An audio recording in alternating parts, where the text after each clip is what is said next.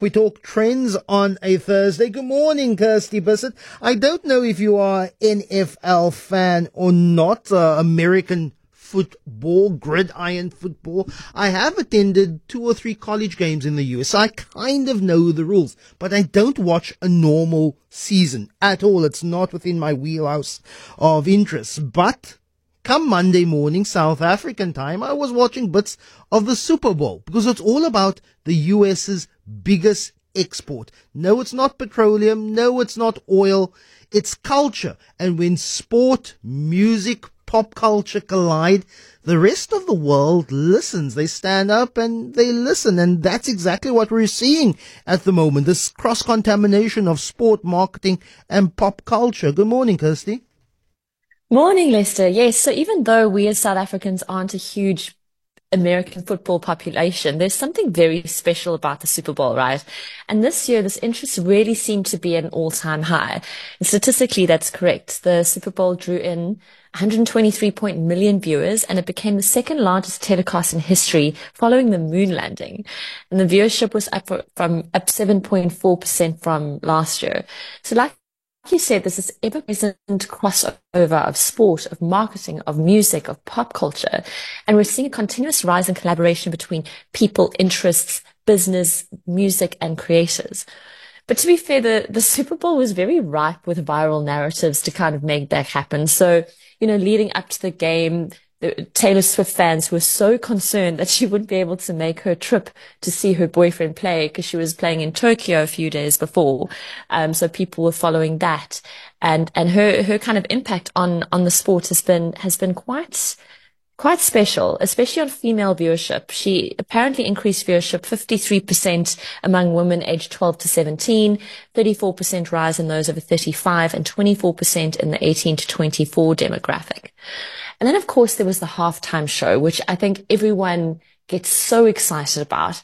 Um, and Usher performed a very kind of nostalgic set where he, and he brought on a couple of guest stars. Um, and then of course there was Beyonce dropping her album during, during an ad. Um, and you know, the ads in the Super Bowl is such a, such a massive draw card.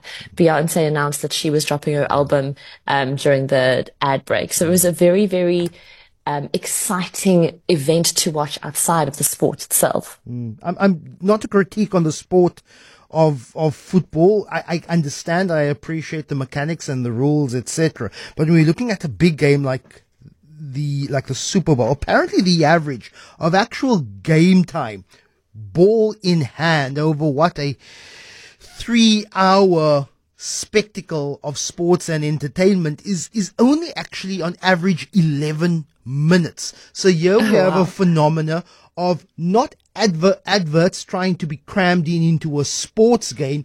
Here you have a sports game trying to be crammed in around adverts, and that is basically what the Super Bowl is about. Very true. That's very, very true. And you know, with something as technical as a sport, and like you say, I mean, there's so many rules in that we probably won't necessarily understand, but we're there for the entertainment.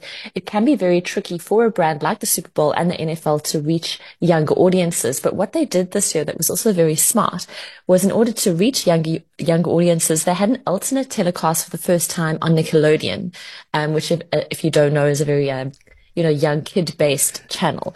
So they got very colorful commentary. They actually like shot it in SpongeBob SquarePants' house. Um, and they were, they were very specific mm. ads shown on the Nickelodeon telecast, um, that were, that were shown for, for a younger audience. So you can see how, you know, they're trying to kind of broaden the horizons outside of a very technical sport mm. to make sure that they increase the viewership among uh, genders and age. Look, I don't know, man. I'm a little bit of a purist, Kirsty. I, I, I, I love local sport, club sport without the frills, without the advertising.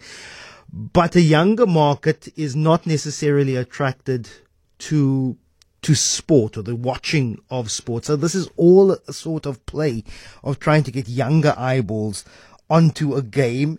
And let's be honest, professional sport is also about selling the airtime around the actual, actual gameplay. Mm. But that, that SpongeBob SquarePants live commentary on the Super Bowl was maybe just a bridge too far for me. I know, I loved it. I thought it was, you know what, and it just, it got people talking. And, uh, you know, I think it kind of made for very viral meme fodder too. Yeah. And I think that's the, I mean, at the end of the day, the NFL is a brand. And what they're looking to do, like any business would look to do, is see how they can bring in relevant people, creators, characters in order to reach more audiences. So what, what the NFL also did that was quite smart was they've partnered with YouTube. And what this did, it got a whole bunch of huge creators to fly into Vegas for the game, but they weren't just there for a game. Again, they were there posting live videos, you know, creating videos uh, interviewing some of the, some of the players. So, you know, even if you are a purist, you know, it's really fun. You know, you don't want to gatekeep the sport. You kind of want to make it as inclusive and, you know, kind of create this sports democracy for as many people as possible, which I think is great. Uh, but the halftime shows also become this, this, this cultural, touchstones. Um, and mm. this year it was Usher. I think there was Alicia Keys also performing. Last year it was almost the royalty of, of hip hop. It was Snoop Dogg yes. and, and Eminem performing together on stage. But I think the greatest halftime show, which actually goes down in history, it was in the early 2000s. It was Prince performing at mm. a halftime show and like, like they seeded clouds or was some written in some someone stars that during a performance of Purple Rain at the NFL Super Bowl halftime show, it rained during a performance of, of Purple oh. Rain. So it becomes these cultural touchstones. Mother think, Nature was a paid actor. Yes, and I think that's what the Super Bowl loves because people then continue going back and watching those videos and you just get more and more eyeballs because we want to know what's going to happen next year.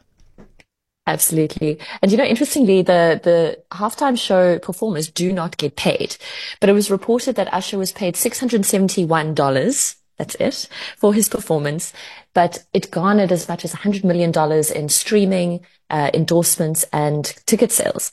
So that halftime show is, is extremely valuable for, for the artists and, and so wildly entertaining too. But, but there's also the saniti- sani- sanitization of, of content. So during the halftime show, Alicia Keys gets up on the piano and her voice crackles. It was an absolutely mm. natural crackle. She went a little bit off key and many people saw that live.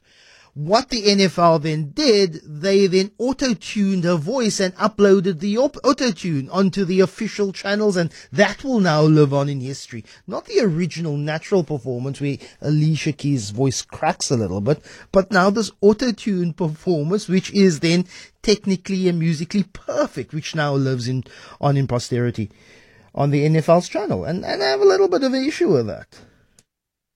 Uh, that's, I mean, that, but that's very common. You know, performances, they do, they are always edited for, and unfortunately with the internet now, you know, the internet, internet dig, digital tattoo, those off key moments are going to live on as well and probably more in our memories than the, the auto tune version. You know, that's the joy of, of live television. Um, but you know, that editing of, of music is, is, is going to happen. And, you know, you hopefully she'll have an opportunity to kind of, take that away and get rid of that memory. Kirsty Bisset, always a pleasure chatting to you on Trendspotting Thursday.